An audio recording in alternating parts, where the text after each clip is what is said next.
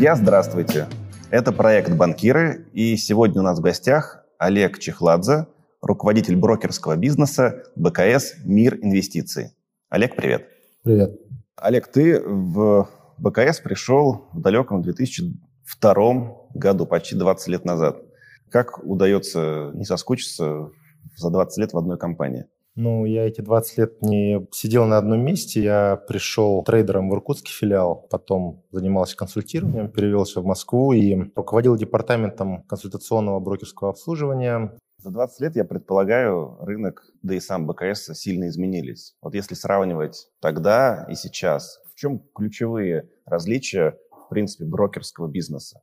Компания сильно выросла. Тогда это был небольшой брокер с очень сильной предпринимательской внутренней энергией и с какими-то гигантами-конкурентами, которые, в принципе, не смотрели в нашу сторону, как э, на какого-то участника рынка, имя которого стоит запоминать. А кто тогда были вашими конкурентами? Те, кого мы считали конкурентами, наверное, даже не знали наши имена. Это был там Тройка Диалог, крупные там банки, которые тогда предоставляли эти продукты. А как э, в то время выглядел продукт, клиент? Что клиенты хотели? Ну, вот он 2002 год, я клиент. Сколько мне должно было быть денег, чтобы иметь возможность прийти к брокеру? По тем временам, по-моему, с тысячи долларов плюс-минус уже можно было начинать, и многие начинали. Мы не концентрировались на каких-то клиентах а, особо крупных. Уровень входа был очень демократичным. Ну, а у клиентов какие были мысли? В 2002 году не было столько информации о фондовом рынке, не было столько информации о компаниях. Был ли доступ на международные биржи? Что клиент мог из России купить на эту условную тысячу долларов? В основном все, конечно, а, торговали русскими акциями. Первые 8 лет русские акции, они показывали опережающую динамику. То есть тогда все развивающиеся рынки приносили как раз основные деньги не лучше, чем развитые рынки, гораздо показывали динамику. Все торговали, сначала там РАО ЕС было, потом появился «Газпром», Потом РАО не стало, его нишу занял Сбербанк. Американские рынки, мы были первыми, кто их предложил на интернет-трейдинге, они не вызывали такого энтузиазма, как вот э, сейчас, потому что российские акции для многих были понятнее, они росли, про них было много новостей. И, в общем, ну, ими торговать было всем привычно и удобно. А можно ли утверждать, что клиенты тогда были 10-20 ну, лет назад менее склонны к риску, более квалифицированы? Или это неправда?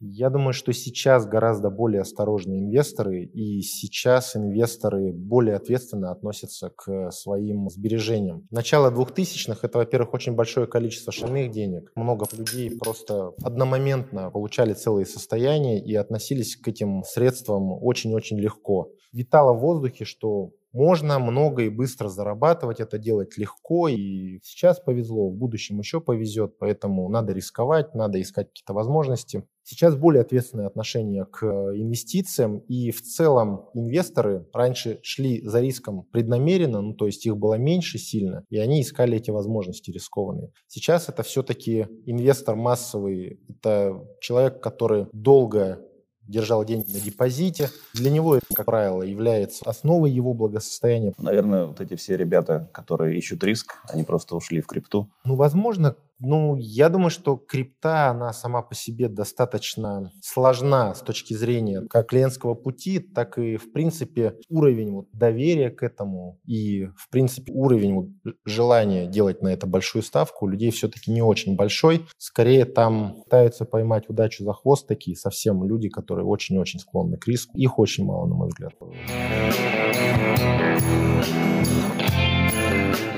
По статистике Московской биржи на рынке сейчас 15 миллионов инвесторов. Но по другой статистике Центрального банка, две трети из этих инвесторов неактивны. Это нормально для рынка или какой-то перекос случился? Я считаю абсолютно нормально, ну, по нескольким причинам. Во-первых, Иметь брокерский счет – это то же самое, что иметь банковский счет. Его наличие, оно является таким инфраструктурным, необходимым гигиеническим минимумом для любого человека, который задумывается о своем финансовом будущем. Часть из них не фондирована, это, скорее всего, говорит о том, что свободных средств для инвестиций у инвесторов на данный момент может не быть. В целом, вот количество счетов Это скорее позитивный сигнал, потому что вот если мы посмотрим на то, как устроены развитые экономики, то мы увидим, что чем богаче общество, тем больше активов инвестируется на финансовых рынках. И основа, скажем так, благосостояния, оно формируется как раз на финансовых рынках. Поэтому, с моей точки зрения, это абсолютно здоровый процесс, он закономерный. Он говорит о зрелости нашего общества. А ваша внутренняя статистика, она соответствует рыночной структуре? У вас тоже две трети счетов неактивны? Нет, э, у нас э, неактивных счетов меньше в среднем, чем по рынку, в основном потому что ну, мы не банк, поэтому у нас нет клиентской базы, которым, скажем так, предлагается этот продукт просто в комплекте со всем остальным. К нам клиенты в основном приходят уже со сформированной потребностью. Сколько это? 10, 20, 30 процентов? Я думаю, что у нас э, ближе к половине счетов все-таки так или иначе либо фондировано, либо находится в какой-то фазе, которая вот говорит о том, что это активный счет. Олег, ты упомянул следующий тезис. Мы не банк. И эта же идея сейчас вынесена в заголовок большой телевизионной рекламной кампании, где вы довольно дерзко противопоставляете себя банкам. А чем вы принципиально отличаетесь от банков и от брокеров, которые в банковских экосистемах живут, предлагают клиентам, ну, в общем, весьма похожие на ваши продукты. Так в чем отличие? Я бы выделил следующее. Банк так или иначе имеет определенную бизнес-модель, она у них схожая. И мы, как компания, в состоянии работать в другой бизнес-модели предлагать продукты, которые для банков на сегодняшний момент по какой-то причине сложно предлагать. Ну, простой пример. У нас обмен валюты по курсу лучше, чем на бирже покупка бесплатна, продажа там несколько копеек. Если вы откроете любое мобильное приложение банка, вы увидите, что курсы там абсолютно, ну, а покупка от продажи сильно отличается. Десятки копеек, где-то вообще там доходит до рубля. Даже в брокерских э, сервисах банков? Многие банки, в принципе, не предлагают это даже в брокерских сервисах, потому что это... Хороший бизнес. Да, это, это, это доходная часть, и они не в состоянии от нее отказаться. Для нас это ключевой, скажем так, бизнес, который мы предлагаем клиентам, и мы считаем, что мы здесь ничего не теряем, только приобретаем от того, что инвестор через нас меняет валюту. И поэтому мы можем предлагать продукты, которые банки предложить не могут, потому что они бьют по их бизнес-модели. Ну что это за продукты? Обмен валюты самый простой. Все, что связано с доходностью, которая, скажем так, переводит э, активы из депозита, например, там покупка облигаций. Кроме продуктов, я бы выделил еще экспертизу, потому что сложно быть хорошим во всем. Для нас инвестиции – это вот наша ключевая экспертиза, и вот эта комбинация продуктов и нашей ну, экспертизы скорости, с которой это все можно получить, и удобства делает, на наш взгляд, дифференцирует нас и от банков. Но, э, с другой стороны, это такая дифференциация наверняка создает какие-то слабые стороны. То есть, будучи не банком, не будучи частью большого банка, вы где-то теряете. Вот в чем ваша слабая позиция по отношению к крупным банкам?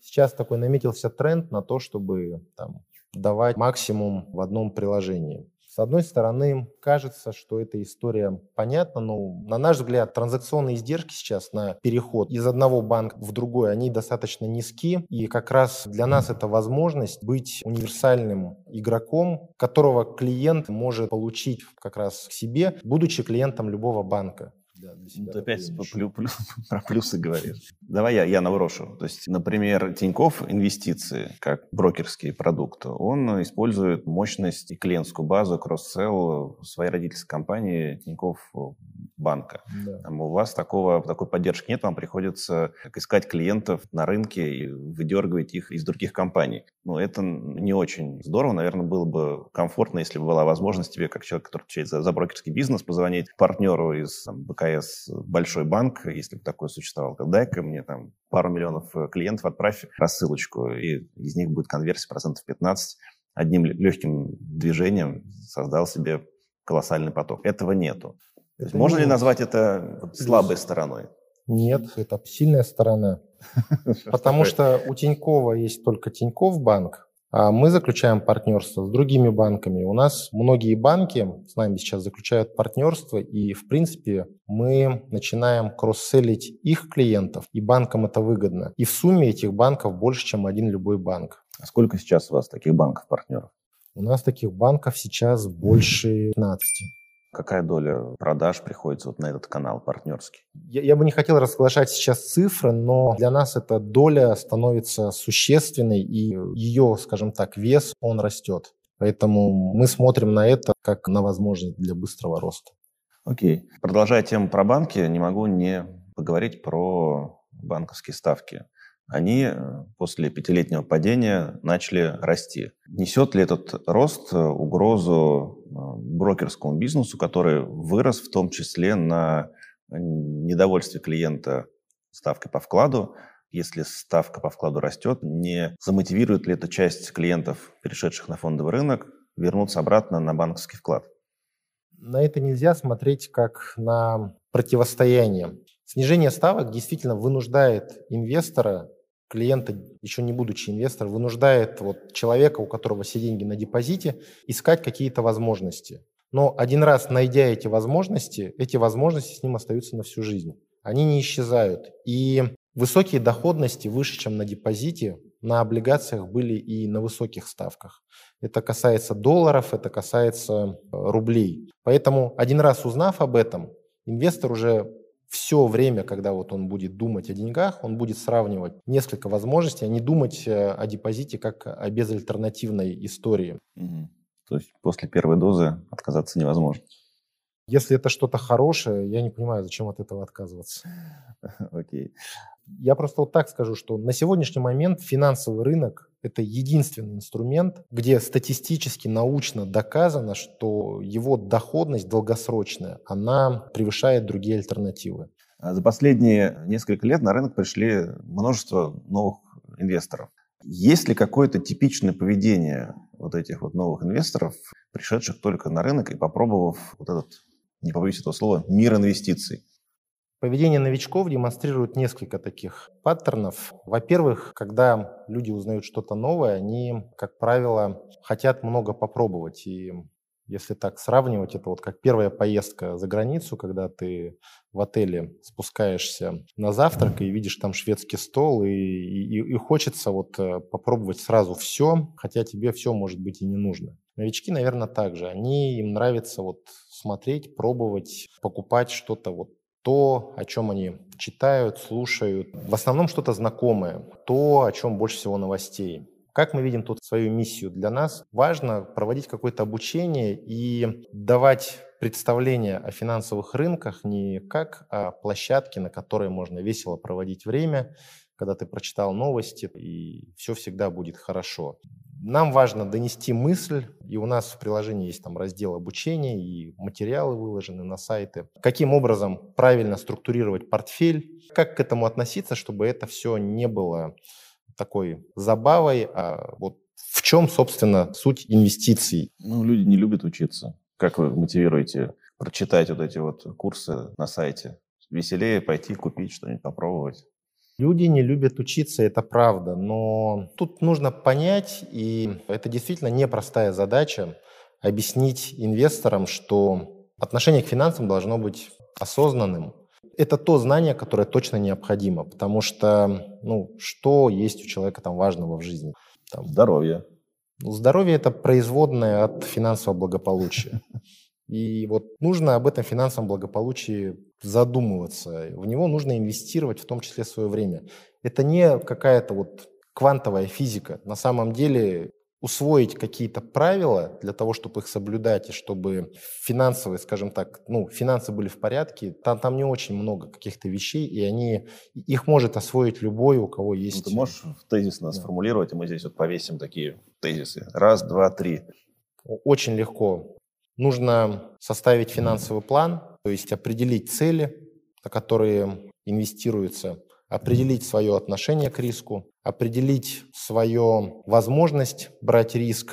После вот проведения таких составления финансового плана, определения возможности брать риск, определения толерантности к риску, составить свой портфель из нескольких классов активов. Акции и инвестиции, диверсифицированный портфель акций для долгосрочного приумножения, облигации для того, чтобы демпфировать возможную волатильность. Денежные средства, депозиты для каких-то экстренных нужд, которые могут возникнуть там, в силу изменения жизненных условий. То есть все-таки депозиты нужны? Депозиты нужны обязательно, конечно. Они не воюют, они дополняют друг друга. Хорошо. А есть ли какие-то типичные ошибки новичков? Самая главная ошибка новичка – это отсутствие финансового плана. Потому что, когда ты не знаешь, куда плыть, ты плывешь гарантированно не туда. Куда ты приплывешь, никто не знает. И неважно, как хорошо ты умеешь плавать. Финансовая цель должна быть оцифрована. Я хочу заработать 5 миллионов долларов. Или нет? Она должна иметь оцифрованное значение. То есть, предположим, я хочу в 60 лет получать 1000 долларов ежемесячно. После этого можно понять, сколько нужно ежемесячно откладывать и в какие классы активов инвестировать, и какой риск придется брать в связи с этим. Эти цели могут не сойтись, и тогда придется либо менять свое отношение к риску, больше или меньше рисковать, либо корректировать цель не 1000 долларов, а 500. И таким образом, найдя этот баланс, уже появляется финансовая стратегия. Это можно делать самостоятельно, прочитав книги, либо можно прибегнуть к помощи финансовых консультантов, финансовых советников.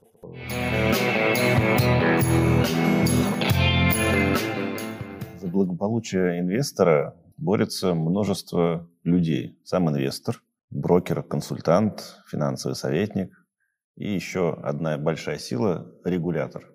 Да. Вот э, не могу не спросить о том, как ты смотришь на позицию регулятора, согласен ли ты со всеми их действиями, направленными на цель весьма понятна – снизить риск э, массового инвестора, что может привести к финансовым и социальным потрясениям. Но действия их текущие подвергаются большой критике. То есть не все участники рынка согласны, что они удачные. Вот как тебе кажется, в чем Центральный банк прав, а в чем мог бы э, подкрутить и улучшить э, регламент и систему регулирования Важно понимать, что... Тут нужно очень четко подбирать слова, я понимаю. дискуссия, которая идет между рынком, регулятором и инвестором, это не поиск статичного состояния, это процесс, и этот баланс, он меняется.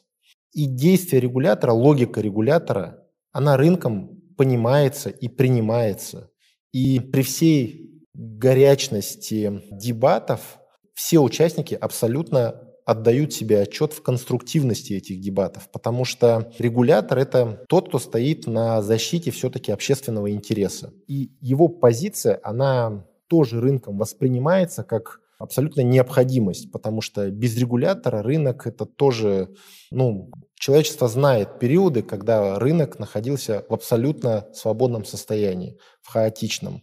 И у этого тоже есть набор минусов. И регуляторы появились в мире как ответ, как попытка найти вот этот баланс. И сейчас мы ищем этот баланс. И этот баланс сегодня может быть таким, завтра он может смещаться. Введение норматива на капитал снизит э, доходность брокеров?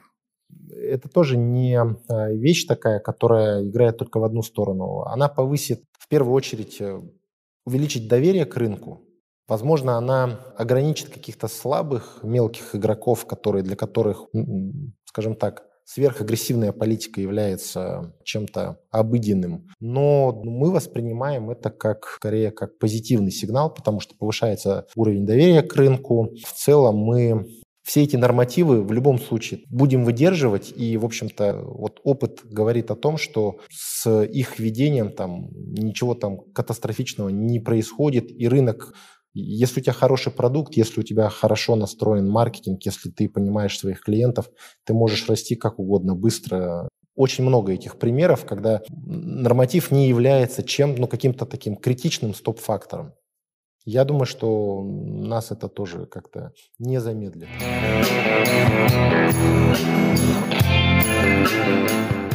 Если посмотреть на то, что происходит глобально на мировом рынке брокерских услуг, то очевиден тренд на появление тех а, проектов, прежде всего я говорю о Робин Гуде, о Революте, который вышел на этот рынок. И эти ребята приходят в этот э, сегмент с флагом все без комиссии, все бесплатно. Не сломают ли эти молодые дерзкие проекты бизнес-модели классических взрослых брокеров с историей? Вообще комиссия останется в будущем или все придется отменить? И на чем зарабатывать тогда? Ну, мы сами отменили комиссию на покупки на тарифе инвестор э, в сентябре. Так. Это под давлением мирового тренда или какие-то другие соображения были? Наша бизнес-модель, она это позволяет. Я думаю, что не сломает, и не везде все бесплатно, есть разные уровни сервисов, есть какие-то другие процессы, которые можно монетизировать. Поэтому... Например?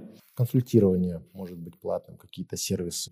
Пользование дополнительными сервисами, такие как маржинальное кредитование. Клиент может передавать активы, получать на это процент, ну, как депозит. Он передает деньги банку, банк платит инвестору, сам на этом зарабатывает, выдавая кредиты. То же самое может быть с активами. Ну, то есть брокерская комиссия не является единственным источником доходов финансового института. И финтех-стартапы, которые были сказаны, не являются там убыточными. Я думаю, что тренд на отмену комиссии, он мировой, уже это происходит там в Америке, Чарльз Шваб и Трейд, по-моему, отменили комиссии в прошлом году летом. А на российском рынке могут появиться такие финтех-проекты? Россия, в общем-то, является такой страной, в которой финтех достаточно развит. И мы скорее являемся не импортером финтех-решений, а экспортером финтех-решений. Поэтому я бы поставил больше на то, что компании из России будут захватывать мир, а не на то, что финтех-компании будут приходить с продуктами прорывными там, для всего мира и абсолютно обыденными для России. Потому что у нас с точки зрения финансов э, в России все очень хорошо. По-моему, Apple Pay какое-то время в Европе назывался Russian Style, style Payment, что-то такое. Are you hackers? No, we are Russians. Да.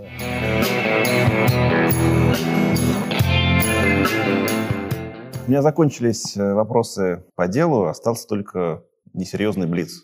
Да. Поехали. Кошки или собаки? Кошки, потому что собак надо по утрам выгуливать. Инстаграм или Фейсбук? Скорее Фейсбук. Звездные войны или Властелин колец? Тут, наверное, что раньше появилось, вот в моей жизни Звездные войны раньше появились. Лыжи или сноуборд? Сноуборд. Какая вещь в твоем кабинете для тебя особенно дорога? Ну, вероятно, фотография нашего первого состава, когда мы пришли в БКС в 2002 году. Она до сих пор да, жива. стоит на столе. Это трогательно.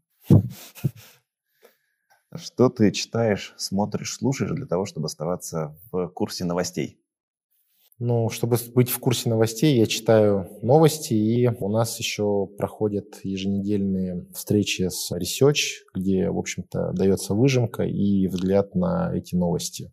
Книги читаю, и регулярно мы проходим обучение внутри компании для того, чтобы быть вот на острие держим связь с какими-то другими игроками, в том числе мировыми, регулярно проводим встречи, они рассказывают про свои идеи.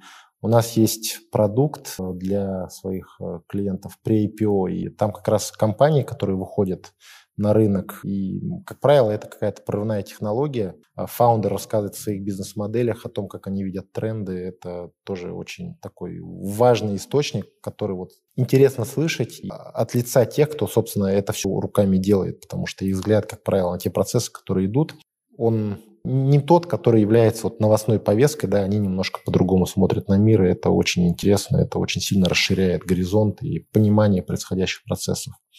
Есть ли какие-то книги, прочитанных недавно, которые на тебя произвели особенно сильное впечатление? Особенно сильное, вот честно, я вот дочке сейчас «Не знаю, как он на Луне» читаю. Она производит впечатление почему-то. Хотя, казалось бы, я ее читаю не первый раз. Но рекомендую, да. Хорошо. Спасибо. На этом все. С нами был Олег Чехладзе. Олег, спасибо тебе за время, за разговор. Друзья, с вами я прощаюсь. Это был проект «Банкиры». Подписывайтесь на наш YouTube-канал, читайте новости Фрэнк Медиа. Оставайтесь с нами. До свидания. Спасибо. До свидания.